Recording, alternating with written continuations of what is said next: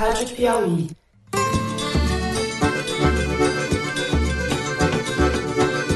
Olá, bem-vindos ao Foro de Teresina. Eu sou Fernando de Barros e Silva, diretor de redação da revista Piauí.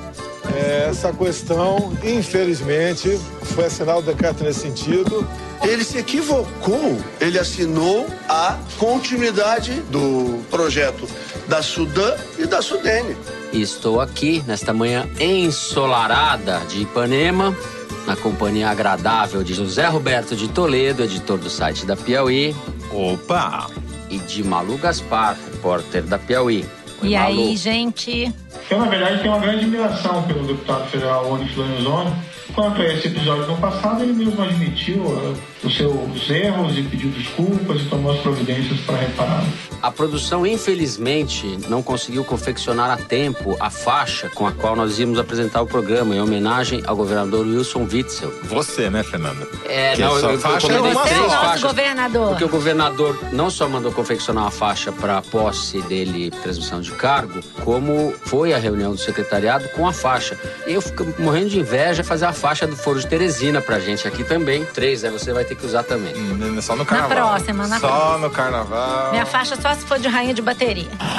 Tá aqui, ó, queimando dois ônibus aqui. Chegou três elementos armados. Ainda atirou em mim, ó. Mas graças a Deus o tiro passou raspando e não pegou. Pegou de cheio em mim, não. Bom, com faixa ou sem faixa, é o segundo programa do ano, mas assunto não falta. No primeiro bloco, nós vamos falar da comunicação ou dos ruídos na comunicação entre o presidente Bolsonaro e seus auxiliares, em várias áreas, na economia, a respeito de uma possível base militar dos Estados Unidos no Brasil, a respeito do Ibama, etc. É um bate-cabeça danado e a gente vai comentar alguns dos casos. No segundo bloco, infelizmente, vamos ter que falar de escândalos, não tem jeito. Dos velhos e dos novos, porque já tem escândalo velho nesse governo, embora ele mal tenha começado. Vamos falar do Queiroz, vamos falar do filho do Mourão, que foi para a assessoria da presidência do Banco do Brasil, e do consultor tributário de Onyx Lorenzoni, o ministro da Casa Civil, um consultor tributário sui generis. Por fim, no terceiro bloco, a gente fala da crise de segurança do Ceará. Há uma série de ataques que já duram uma semana, várias cidades do estado, e da intervenção da Força Nacional autorizada pelo ministro Sérgio Moro. É isso, vem com a gente.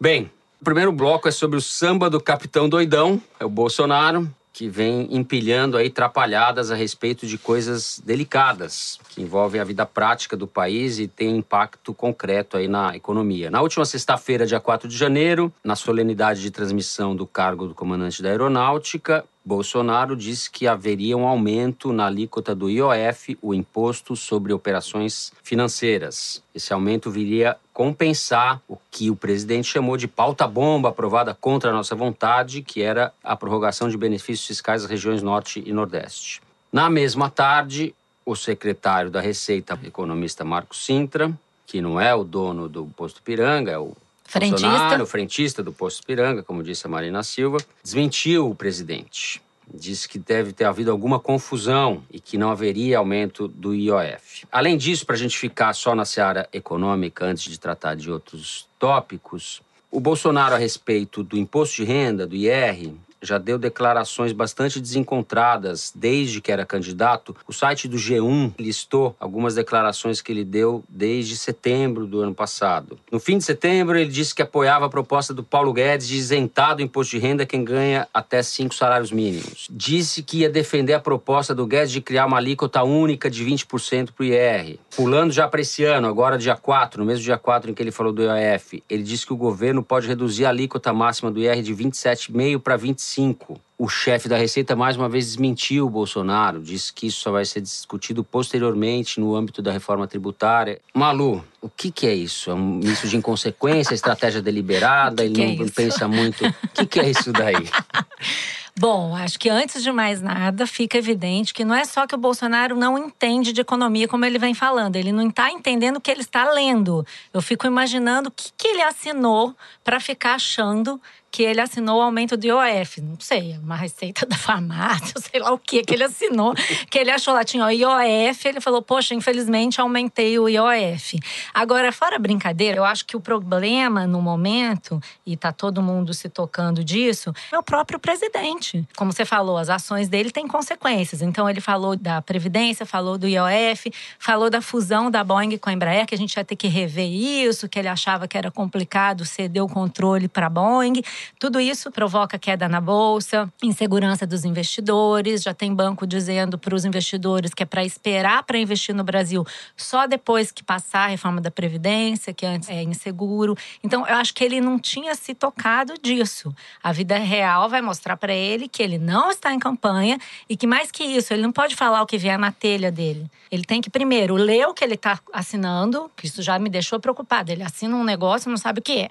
Depois, combinar com o time dele o que vai ser dito. E eu acho que tem uma outra coisa também, assim, que é um alerta que a gente até já fez no perfil que a gente publicou do Paulo Guedes há alguns meses antes da eleição. Foi discutida essa questão da relação do ministro da Fazenda com o presidente, até que ponto o Paulo Guedes até falava que ele ia amansar o Bolsonaro, até que ponto isso é possível. E tinha lá uma frase… Já é outro animal, ele falava, né? Ele já falava que já era outro animal. Aconteceu alguma coisa de lá pra cá que o animal tá meio assim. Mas o Pércio Arida dizia que o problema não é o ministro da Fazenda ter as ideias certas, era o presidente ter as ideias certas. E ele falou uma coisa que eu acho que o Paulo Guedes deve estar sentindo na pele agora. Ele disse assim, você conversa com o presidente e diz, vamos fazer um ajuste fiscal acertado, o presidente diz, acertado, e depois ele não faz. O presidente faz o que quer. E resta ao ministro da Fazenda ou aceitar ou sair. Então, é óbvio que está muito cedo e teve uma batalha importante que é a da Previdência. Ele disse que a lei da reforma da Previdência ia estabelecer uma idade mínima menor que a estabelecida pelo Temer, de 57 anos para mulheres e 62 para homens. E não ficou claro porque ele só falou isso e existe uma série de regras de transição e tal que, mesmo com a idade mínima, você pode fazer uma reforma mais dura, só que parece que deu muita briga entre o Paulo Guedes e o próprio Bolsonaro numa reunião ministerial, Paulo Guedes dizendo que se não for para fazer uma reforma robusta, que não se fizesse reforma nenhuma. Então, a gente já começa a ver que o ministro quer uma coisa e o presidente quer outra. O capitão está sendo amansado. Vamos ver, tá sendo, eu não sei se ele está sendo, estão tentando amansá-lo, né? É. Toledo, as trapalhadas, bate-cabeça, não estão restritos à área econômica, não é isso? Eu quero tranquilizar os nossos ouvintes, caso eles tenham ficado meio confusos. O imposto de renda não vai cair, o IOF não vai subir, não vai ter base americana no Brasil e o sigilo bancário do Queiroz não foi quebrado. Ou seja, tudo que o Bolsonaro falou era mentira. Basicamente, resumindo, é isso. Explica a base. O Bolsonaro tinha dito que estudava a possibilidade do Brasil abrigar uma base militar dos Estados Unidos em seu território, coisa que não existe em nenhum país da América do Sul. Uhum. E isso, obviamente, gerou uma reação negativa entre os militares brasileiros e ele foi obrigado a recuar, mais uma vez. Então, assim, o que esse presidente diz não se escreve e eu acho que tem uma explicação. Ele não lê. É, ele só escreve com os polegares, aparentemente. Existem mais que um bases tweet, ele militares não lê, é muito dos comprido. Estados Unidos em mais de 80 países, mas na América Latina não tem. Na América do Sul não tem. Na América Central tem, mas enfim. América do Sul. Isso daí é o quê? Globalismo, estadosunitismo? O que seria isso? Isso é puxa-saquismo, é outra palavra. E os militares levantaram, inclusive, para o Bolsonaro, o fato de que isso poderia instigar a Rússia, que conversa há anos com o governo da Venezuela para instalar uma base na costa caribenha da Venezuela, isso poderia deflagrar uma reação da Rússia. Enfim, essas inconsequências do Bolsonaro, que são assustadoras. Eu acho que é mais do que isso, Fernando, porque ele foi eleito numa circunstância da era da desinformação, né? Onde você tem muito mais ruído do que informação transitando na sociedade graças ao advento das mídias sociais. Se na época da imprensa já era ruim, na época das mídias sociais ficou muito pior. A gente deu alguns saltos em escala geométrica, né? Ele foi eleito nessa era usando a desinformação como ferramenta eleitoral, e agora ele está governando com essa mesma ferramenta, que é a desinformação. A impressão que dá é que o Bolsonaro se emprenha pelo ouvido, só que ele não ouve muito bem.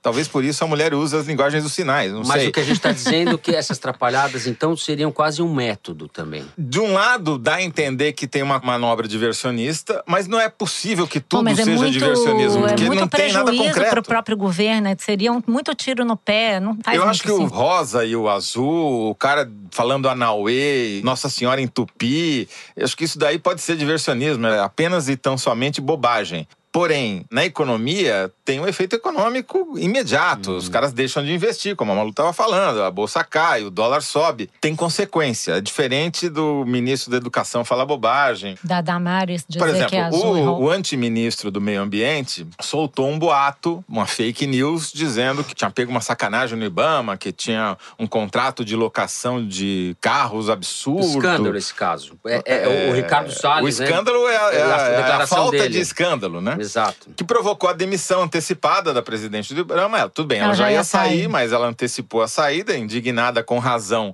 pela declaração do cara, sendo que o contrato de locação economizou dinheiro pro governo. E aumentou a frota. Só que, obviamente, ele não quer essa frota. Porque a frota é para quê? A frota é para fiscalizar, justamente para que não haja infrações. Então, ele não quer que tenha a frota para não ter fiscalização. Bolsonaro. Puxa saco, porque foi lá para falar isso, para criar um fato para o Bolsonaro poder repercutir, para não mostrar outras coisas. O contrato foi aprovado pelo TCU e tal, mas aí o Bolsonaro bota o tweet e tira o tweet, né? Só para o nosso ouvinte ficar para o contrato que o Ibama fez.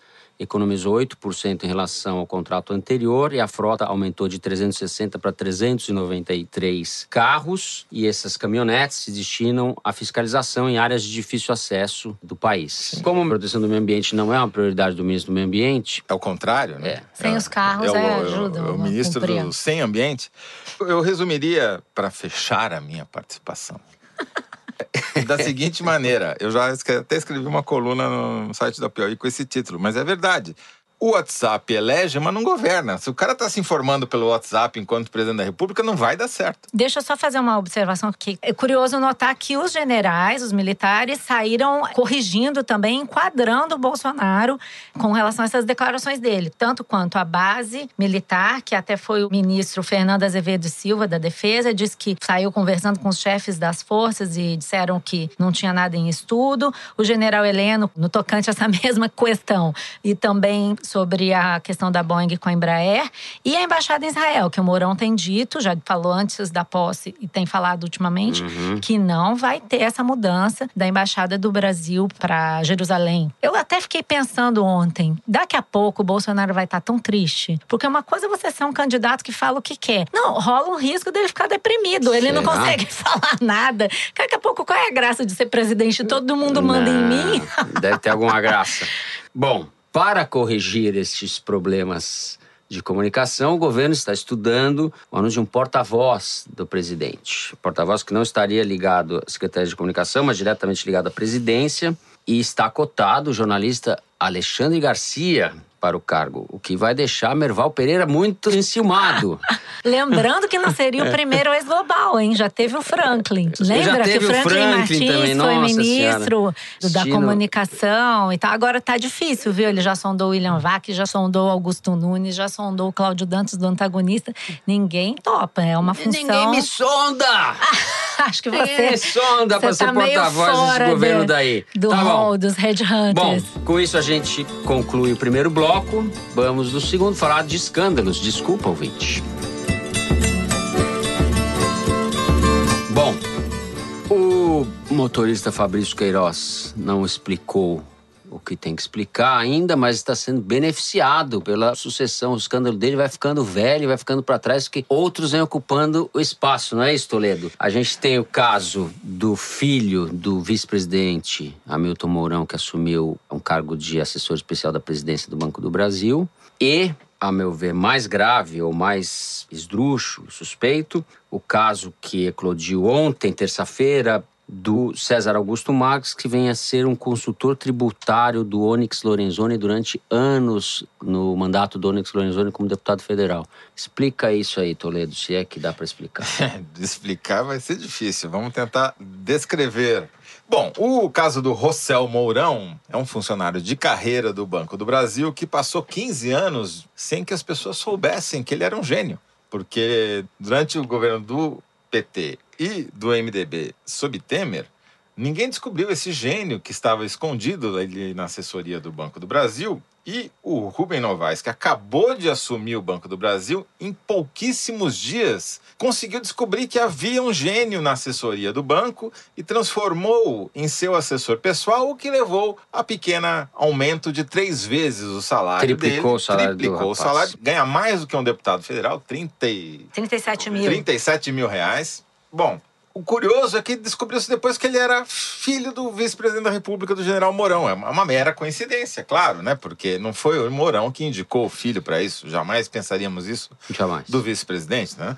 Foi realmente esse faro genial do Rubem Novaes para descobrir um talento que estava lá oculto. E você pode pensar, não, mas deve ter muitos assessores especiais na presidência do Mourão. Tem 3. Quer dizer, ele é um dos 3 felizardos que vai ganhar 37 mil reais, certamente por seus méritos e não por seu parentesco. Tá? Não é aparelhamento, é meritocracia. É meritocracia, claro. É. Infelizmente, para o General Mourão e seu rebento, a horda de bolsominions não está feliz com essa nomeação. E está reclamando muito assintosamente nas mídias sociais. E já levou eles para os tópicos mais discutidos, trending topics, dizendo o seguinte, o quê? Não basta ser honesto, tem que parecer honesto. Quer dizer, ninguém está botando aqui em dúvida a honestidade de ninguém, mas as aparências enganam, entendeu? É. Esse lema da mulher de César, eu lembro sempre do governo Sérgio Cabral, que era o contrário, né? Antes, mulher de César, não basta ser desonesto, tem que parecer desonesto. Eu ficava com um guardanapo na cabeça e tal. Não chegamos a isso ainda. Mas o outro caso, Fernando, é mais complicado. Ele teve alguma repercussão na terça-feira, mas eu espero que tenha mais, porque é um escândalo de altas proporções. Vamos tentar explicar. Durante 10 anos, o ministro Onyx Lorenzoni... É, Onyx, não é Onyx. É que ele tem problema com o S, né? Porque ele tem problema com a AES, com a JBS, agora com a Office, CRS... Sistema S. É o sistema S do Onyx. É o sistema S do Onyx. Então... O Onyx Lorenzoni, durante 10 anos, contratou o César Augusto Marques, não na pessoa física, mas na pessoa jurídica do César Augusto Marques, para ser o seu consultor tributário na Câmara dos Deputados. Então ele pegava o dinheiro do gabinete dele e pagava religiosamente o César Augusto Marques. Bom, deu mais de 300 mil reais ao longo do tempo. O curioso... é que esse cara, que supostamente é um cara que entende de tributos, porque foi consultor durante 10 anos nessa área do Onyx Lorenzoni, ou deveria dizer Lorenzoni, ele tá poético, teve a empresa dele fechada pela Receita Federal por não pagamento de tributos. É, parece um roteiro de... sai de baixo. É uma coisa... Escolinha do professor Raimundo. Tá além da imaginação de qualquer roteirista de ficção. Que consultoria valiosa, né? O cara não consegue pagar nem o próprio imposto, mas vai dar consultoria pro Onyx quando a Câmara dos Deputados tem... o seu própria consultoria. De onde se conclui que esse Marques é uma espécie de Queiroz do Onyx, né? E o cara confessou que só fazia esse serviço para o Onyx, porque... Onyx, desculpa. Porque todas as notas fiscais que ele emitiu são sequenciais, ou seja, é a nota 1, 2, 3, 4. É um clássico do esquema de nota fria. Não sei se é fria, mas...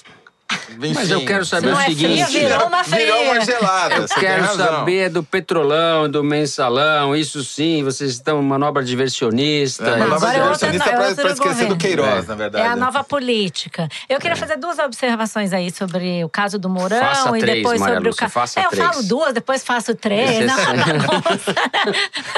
Você pode se candidatar à consultora tributária do Onyx, entendeu? Acho que eu tenho uma vaga aí na substituição do César Augusto Marques, que ele vai cair, eu posso entrar no lugar. Não, sobre o negócio do filho do Mourão, Rosel Mourão. O Mourão reagiu ontem dizendo, meu filho tem mérito, foi competente, ignorado nas gestões petistas. Eu quero só deixar claro, esse cargo de assessor especial da presidência não é um cargo de mérito, é um cargo de confiança. Que o presidente do Banco do Brasil tenha escolhido o filho do vice-presidente da República, não dá para dizer que tem outra razão. E aí vem a atitude do presidente do Banco do Brasil, Rubem Novaes, dizendo, dizendo é isso mesmo, ele é competente, ele vai ficar. Quer dizer, de repente, tudo aquilo que era dito na campanha não vale mais nada. Não tem a menor importância, então, que você coloque o filho do vice-presidente para ser seu assessor especial no Banco do Brasil. Então, vamos mudar de discurso e admitir que esse governo é um governo igual a todos os outros, talvez pior, porque o presidente não sabe o que lê, o outro não sabe o que faz. E agora, no Banco do Brasil, que tem... Estamos reparando uma injustiça. Não perceberam que ele era um gênio, como disse o Toledo. Ele não podia simplesmente... Porque o Rubem Novaes também está sendo reparado de uma injustiça, né? Que foi acusado, no caso Marca Fonte Sindão. E foi inocentado. Foi inocentado. Tá sendo agora, né? Mas foi inocentado por falta de provas, né? Sim. Existia lá uma polêmica sobre se ele entrou num avião junto com o Bragança, que foi o sujeito que comprovadamente passou informações privilegiadas para o Cacciola para poder tentar salvar os bancos Marca e Fonte Sindã. Então, Rubem Novaes passou bastante tempo no ostracismo e agora foi resgatado para ser presidente do Banco do Brasil. Eu acho, minha humilde opinião, que um sujeito que vem com esse histórico para o Banco do Brasil não tem muitas condições, embora ele tenha sido inocentado e tudo mais, não tem muitas condições políticas de bancar e dizer isso mesmo, eu nomeio e pronto. Politicamente, vai ficar um passivo aí para ele administrar. Tanto para o Mourão, porque parece que o Bolsonaro não sabia, foi a coluna do Lauro Jardim que botou esse bastidor aí no ar, que o Bolsonaro não sabia e não gostou de saber que o Mourão tá botando o filho dele na presidência do Banco do Brasil. Não, mas foi, né? O mérito. É a boquinha, é o filismo. Queria saber o que eles diriam se fosse o inverso, né? Aí não ia valer, ele é competente, tem méritos. Sua segunda observação, Maria Lúcia, minha porque segunda, eu presto atenção ao que você diz, é? Não, a segunda, terceira, quarta ou quinta é que o Onyx vai ter que fazer uma nova tatuagem, né? Vocês viram que ele mostrou pra todo mundo, depois do caso do Caixa 2, que ele tinha feito uma tatuagem. Explica que eu até o caso do Caixa 2. O caso do Caixa 2, ele foi acusado de ter recebido Caixa 2, tanto da Odebrecht quanto da JBS. E ele admitiu ter recebido Caixa 2 e disse que errou mesmo, mas que ele ia reparar esse dano e que uma das coisas que ele tinha feito tinha sido uma tatuagem no braço para ele ler sempre e lembrar do que ele fez de errado, para ele nunca mais fazer. Pagar e essa tatuagem... Não, eu vi uma foto, eu fui procurar. Fica mais tatuado que a perna do Messi. A tatuagem tá escrito assim: a verdade vos libertará.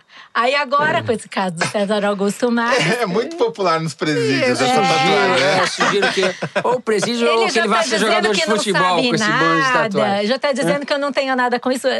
Parece uma declaração que a gente andou ouvindo de outro político aí recentemente. Eu não sei nada, tem que explicar. É o César Augusto Marques. Então talvez ele deva tatuar no braço alguma coisa tipo, eu não sei nada, quem tem que explicar é ele, alguma coisa assim. Mas vai faltar espaço no braço. Se cada vez que tiver um mal feito, ele tiver que fazer uma tatuagem, o bicho vai ficar todo tatuado, porque o negócio promete. Bom, só são duas, mas só duas observações para arrematar. Robusta, como diria Paulo Guedes. Eu Moro, que não fez tatuagem até onde a gente saiba, defendeu, disse que tinha toda a confiança no ministro da Casa Civil, Onyx Lorenzoni, afinal era só um caixa 2, tá? Eu já tinha explicado, e tá tudo bem nisso daí. E a mulher do Moro fez uma declaração, como é que foi, Zé? Para as pessoas pararem de torcer contra o governo. Parar de falar mal. Falar mal, criticar, enfim. Para de reclamar. Parem de reclamar, enfim, a gente não pode falar. O programa vai ser cancelado aqui. Não tá rolando ditadura ainda. Ainda bem, então tá. Eles não convidam a gente para ser porta-voz, que é o quê?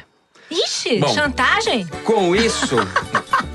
Terminamos o segundo bloco. No terceiro, vamos falar da crise de segurança no Ceará.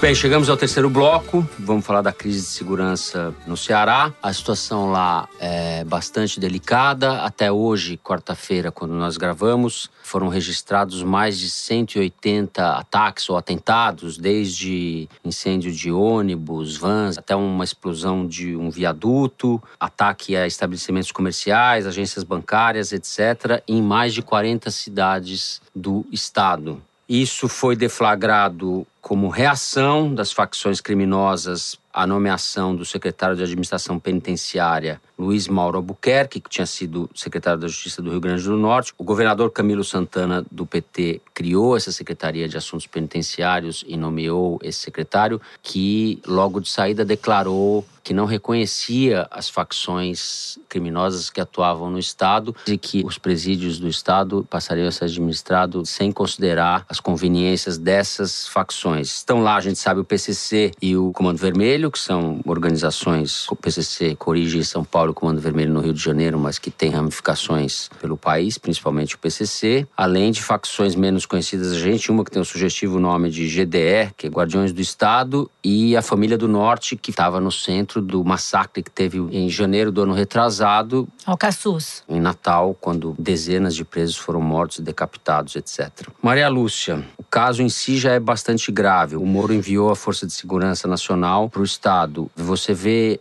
risco de que isso possa se multiplicar por outros estados? Bom, é meio arriscado falar em risco nesse momento, mas eu conversei com um delegado da Polícia Federal que é muito enfronhado no combate a facções criminosas. Estava me contando um pouco de informação de inteligência que eles reuniram aí nos últimos dias sobre essa rebelião. O que eles estão levantando é que essa rebelião em específico está sendo capitaneada por essa facção GDE, que é bem localizada no Ceará, mas o Comando Vermelho, que o PCC não estaria tão envolvido. Se tiver envolvimento dos líderes do PCC, não tem uma ordem nacional mandando fazer esses ataques nesse momento. Então, aparentemente, segundo a informação de inteligência que eles tinham até agora há pouco, nós estamos falando quarta-feira de manhã, né? Não havia um risco disso se alastrar a partir do Ceará. Porém, existe um risco generalizado pela situação das cadeias no Brasil, que é muito ruim, pelo fato de estar havendo mais recentemente um pouco mais de combate a essa atuação das facções criminosas nos presídios. Esse delegado estava me dizendo que só no ano passado é que o combate a facções criminosas virou uma diretriz, uma prioridade da Polícia Federal. Até então não era, passou a ser. E eles estão fazendo uma coisa também no Ceará, que é identificar líderes de facção nos presídios estaduais para isolar em presídios federais, tentando desarticular essas facções. O secretário da Casa Civil do Ceará me disse que só nesses dias eles tiraram 21 líderes de facções das cadeias para mandar para outros presídios federais e em outros estados.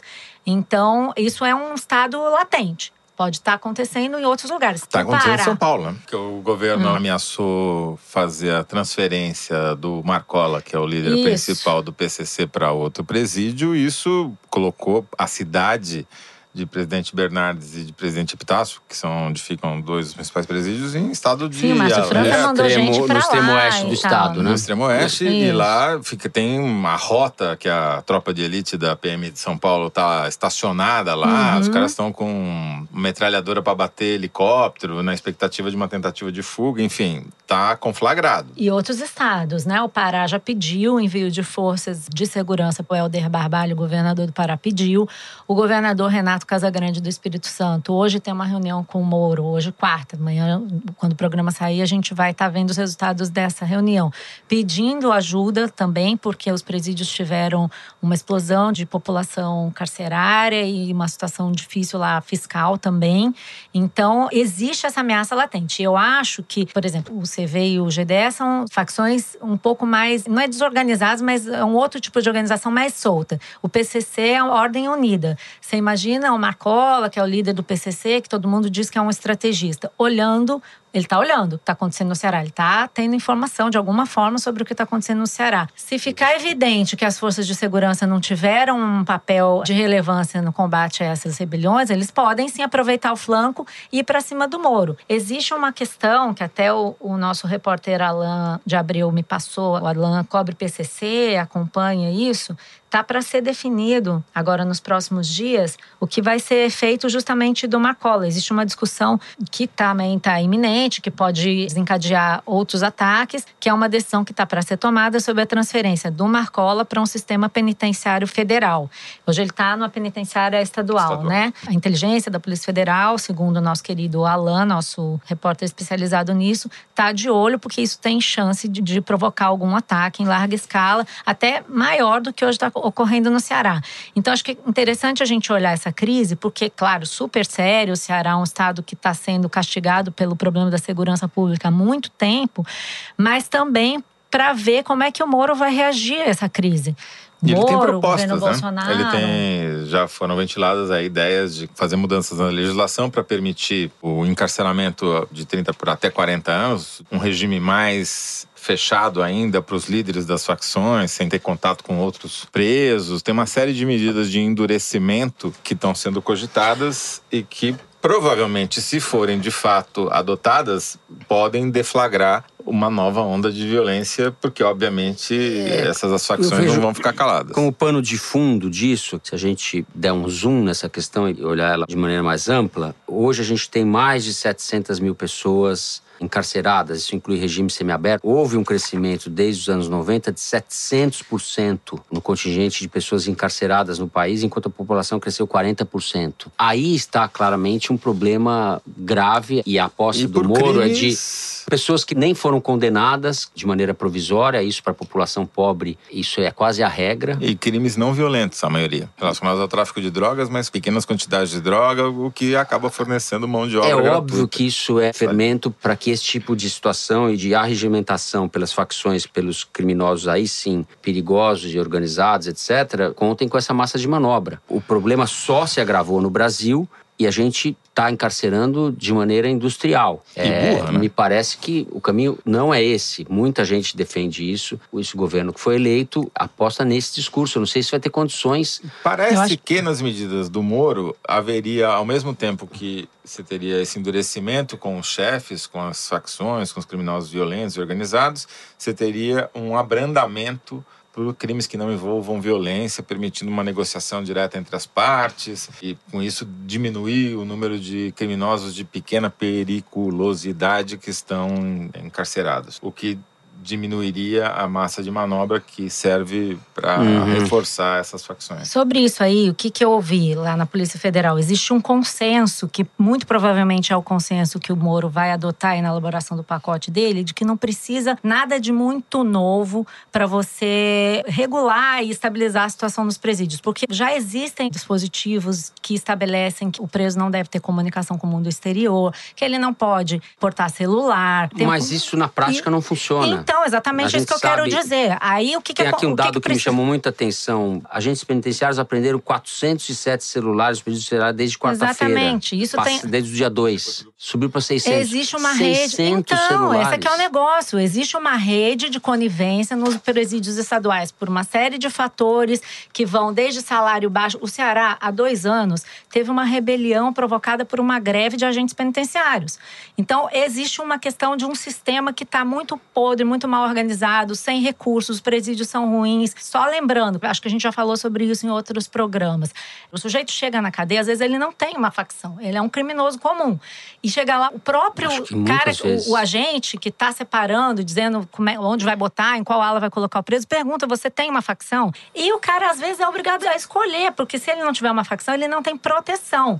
Então, o que a Polícia Federal está advogando internamente, o que os agentes falam lá que precisaria fazer? Muito simples, dar aos presos condições para que eles não precisem da proteção de outros bandidos. Presídios que separem os presos conforme o grau de periculosidade, presídios que tenham condição de segurança para o cara ficar, para ele não ser atacado por outras facções. Uma coisa simples, existe essa sugestão internamente, que todos os presídios do Brasil não tenham tomada. Porque sem tomada você pode ter o celular, mas você não carrega o celular. Só que sem tomada você não cozinha internamente. Não, mas você pode fazer fios que liguem no... Entendeu? Você não precisa... comer pra quê? Não, você pode botar uma televisão em área comum. Não, você tem outro jeito. Dentro da cela, né? Como a comida é muito mas aí você ruim, vai ter que mudar, precária. Então, entendeu? Mas aí você precisa mudar de país quase, né? Não, gente, mas peraí. É o seguinte, do jeito que tá, não dá pra ficar. E aí, ninguém tá falando em endurecer negócio de pena, eu não sei. Pode ser que o pacote tenha isso. O que eu tô querendo dizer é que não precisa nem isso. Se você cumprir a lei, der condições de aprisionamento correto, se o cara que não precisa estar preso sair da cadeia... Uma informação que me passaram ontem é que muitos dos presos provisórios, eles são provisórios porque a condenação deles não foi transitada em julgado. Eu não saberia dizer quantos são presos por crimes menores e quantos simplesmente já foram condenados em algumas instâncias. Então, tem um pouco de mistificação aí. Os dados estatísticos mostram que pelo menos 40% dos presos, até não muito tempo atrás, foi a última vez que eu vi essa estatística, são crimes envolvendo o tráfico de drogas, mas por quantidades que em outros países não é considerado nem crime aposta. Então você tem que mudar a lei penal, né? Aí é outra coisa. Não, não é só isso. Depende da prioridade que você dá. A polícia claramente prioriza prender esse tipo de pessoa, porque é fácil prender esse tipo de pessoa, né? Eu não sei. Você não sabe quantos chefões foram presos ultimamente. A gente tá vendo um monte de notícia de prisão. É Marcelo Piloto. Eu acho que tem prisão generalizada. Se fosse a prisão dos chefes, talvez essas facções devessem estar mais desorganizadas do que estão, né? Não sei. Eu acho que a polícia... O que faz? Não prende? Se a lei manda prender o cara, tem que ter uma mudança na lei penal. Se você pegar o cara traficando, você não vai prender? Mas não é questão de prender. Você não tá passando na rua, você vai lá e prende. Você faz uma ação. Exatamente. Você faz uma ação para aquilo, né? Mas você prende um chefão e 20 outros caras. Por exemplo, vamos pegar as ações recentes que foram feitas durante o período da intervenção militar aqui no Rio de Janeiro, em que você teve um monte de morte de gente que era... Você tem morte de inocente também. Tem alguns inocentes e algumas pessoas que eram, assim, terceiro, quinto escalão. E os chefes ficaram sabendo com antecedência da operação e nem estavam lá. Uhum. Esse é o problema. Tem muito show-off, né? Isso é até uma estratégia do tráfico de botar esses caras na frente para justamente serem... A estratégia da polícia de fazer uma operação que causa um mau ruído, mata um monte de gente. Precisa com isso parece que tem segurança. Né? Precisa de inteligência. Então... Me parece que é evidente que o modelo brasileiro de combate ao crime fracassou. É evidente que há uma superpopulação de presos, muitos deles com baixíssimo grau de periculosidade, pelo menos quando entram no sistema, e daí saem condenados para o resto da vida, porque não saem mais da garra das facções. Entra num círculo vicioso. E que a mentalidade desse governo é de que há excesso de direitos humanos ou distorção de direitos humanos no Brasil, o que é uma piada, porque o Brasil justamente é um dos países que mais desrespeita e sempre desrespeitou os direitos humanos. Basta olhar para as prisões, o que acontece. Qualquer pessoa que tenha um mínimo de capacidade de olhar a realidade, que não esteja submetido a esse delírio que é esse discurso do governo Bolsonaro em relação aos direitos humanos, vê que a gente tende a agravar o problema, eu acho. Eles podiam começar melhorando as condições das prisões. Sérgio Moro, super Sérgio Moro, consegue. Em relação à corrupção, ele vai ter trabalho também, como a gente viu no segundo bloco. Não, mas vamos ver como é que esse negócio vai. Com isso, chegamos ao final do terceiro bloco e ao delicioso momento Kinder Ovo, que ainda não nos patrocina. Que é uma injustiça brutal. Eu tô mal, eu preciso recuperar minha vantagem. Se todo mundo tá me mal, trollando. Mas todo mundo me trollando no Twitter. Vários ouvintes acertaram. Eu não, tô me sentindo clipe surpresa, Maria Lúcia. Como ninguém adivinhou o Djavan da semana passada, empatado. O placar de 19 continua 0-0. Eu acho que tinha que zerar, né? Dani, manda bala aí. Quando você fala em controle de armas, você nunca está falando de segurança pública. Você está falando de controle da sociedade. É por isso que todo ditador, quando toma o poder...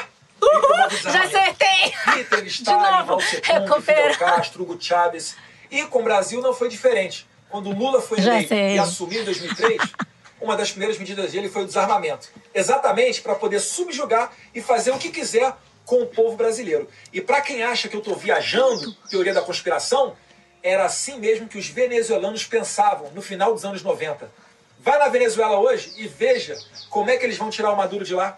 Desarmados. Quer ver quando um cara quer sorrateiramente te confundir e puxar para o lado dele, desarmamentista? Quando ele começa. Ah, mas e se pegarem uma arma, o marido vai matar a mulher? E se tiver uma fechada de trânsito? Não vai ter, gente. Antes de que alguém pague de gatão no trânsito porque tomou uma fechada e vai lá esculhambar o outro com uma arma na mão, ele vai pensar 1000 vezes. Por quê? Porque do outro lado vai estar alguém armado. Você já brigou com a sua namorada, com seu pai, com a sua mãe. Esse já brigou mesmo, né? Esse entende, ele entende.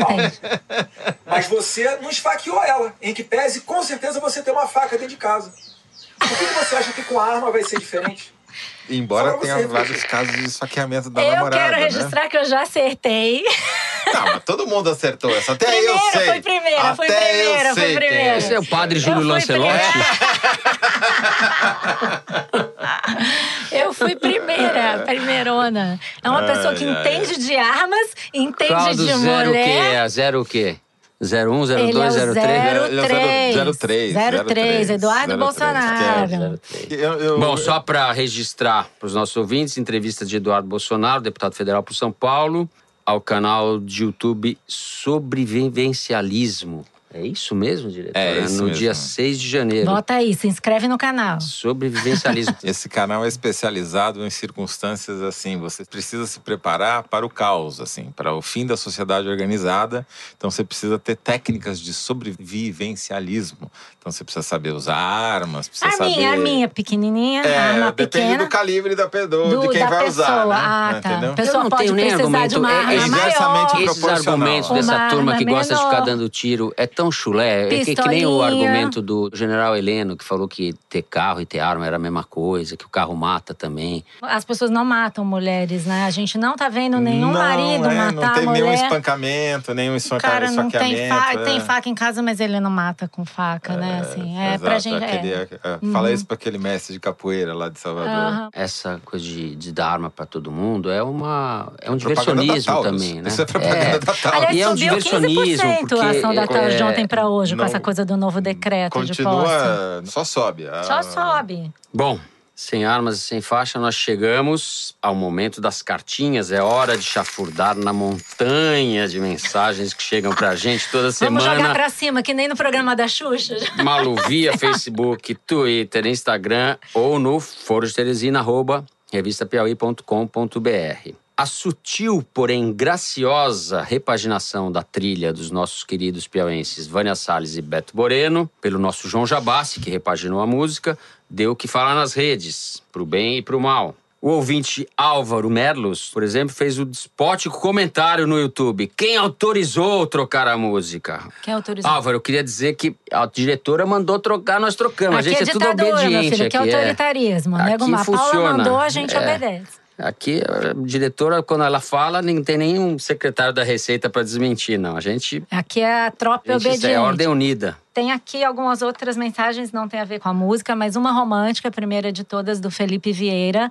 escreveu assim: irei me casar em agosto e o Foro de Teresina, que é ótimo e de tão bom assinamos a revista, será muitas vezes escutado nas aventuras culinárias de recém-casados.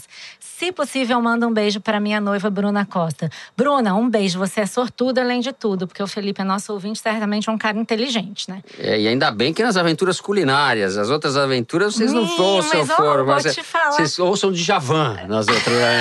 Coitados, já basta ouvir o Foro, tem que ouvir o Djavan. Outra, Toledo, essa é pra você. Essa sua java porquice está obcecando os ouvintes do Foro. O Paulo Yamagata escreveu que, segundo o horóscopo chinês, 2019 é o ano do java porco. Tá bom, na verdade é do javali, mas nós vamos mudar isso daí, tá bom? Tá ok? E ele completa que isso seja um sinal de prosperidade para o Foro. E outro é o Gustavo Blumer, que está embalado pelos ventos dos Andes trazidos pelo Toledo, propondo um novo mascote para nosso programa, o Lhama Porco. Ele justifica que o Lhama Porco seria compatível com os novos rumos da política nacional por pelo menos 3 bons motivos. Número 1, assim como seu primo caipira, o Lhama Porco tem vocação política e eleitoreira. Número 2, é uma espécie híbrida, uma exótica combinação entre 2 elementos aparentemente incompatíveis, militares e civis, paladinos da honestidade e corruptos confessos liberais, estatistas, etc. 3, é um produto da imaginação, assim como os atuais inimigos da nossa pátria, socialismo, Foro de São Paulo e não de Teresina, que é muito real. Tá fazendo com a cabeça das pessoas. Meu Deus, tem toda uma tese aqui. É o que ele tá fazendo, é o bestiário do Toledo. Olha o que tá rendendo esse bestiário. Cabeça do Toledo. E por fim, o Ariel Ackerman, que já tinha enviado o primeiro flagra do Toledo saindo de férias, conseguiu um segundo registro agora, lá em terras peruanas, que é... meu Deus! Isso aí tem que ir pro site, pro nosso Instagram. Botou o Toledo sentadinho em cima de uma lhama.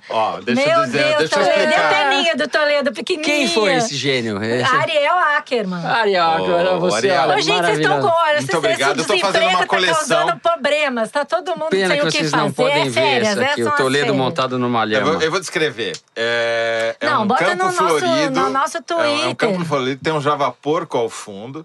Daí tenho eu com uma jaqueta azul bonita aqui, uma bota estilosa, assim. Uma perninha também, só tem um pequeno problema. Isso não é uma lhama, entendeu? Isso daqui é uma vicunha. Mas nossa, tá valendo, o cara é especialista em aeronáutica, eu vou fotografar, eu vou botar no Twitter pra galera ver. Isso, porque tá lindo isso aqui, Ariel. Arrasou, Ariel.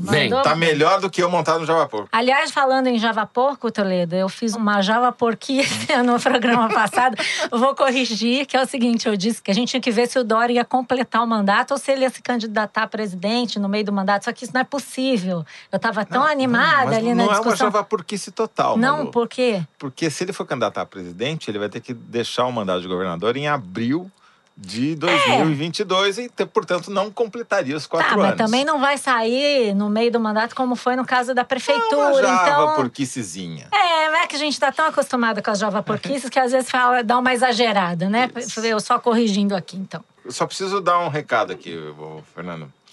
O Thiago Tiganá disse que foi com grande surpresa que quando ele comentou sobre o estimado Java Porco para os tios dele em Lins, no interior de São Paulo, não só eles abominam o animalzinho, como querem exterminar isso, tá ok?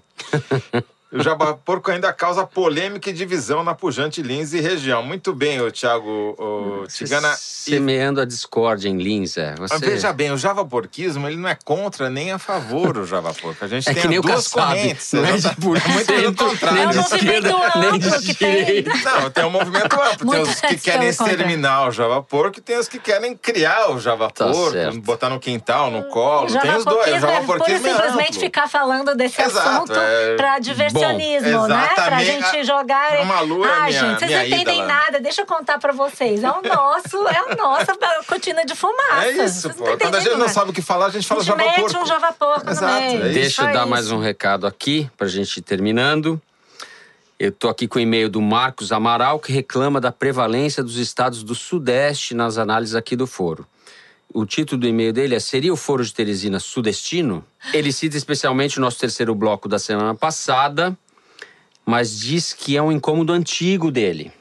Bom, Marcos, espero que o nosso terceiro bloco dessa semana, sobre a crise de segurança no Ceará, tenha compensado, ao menos em parte, a sua insatisfação.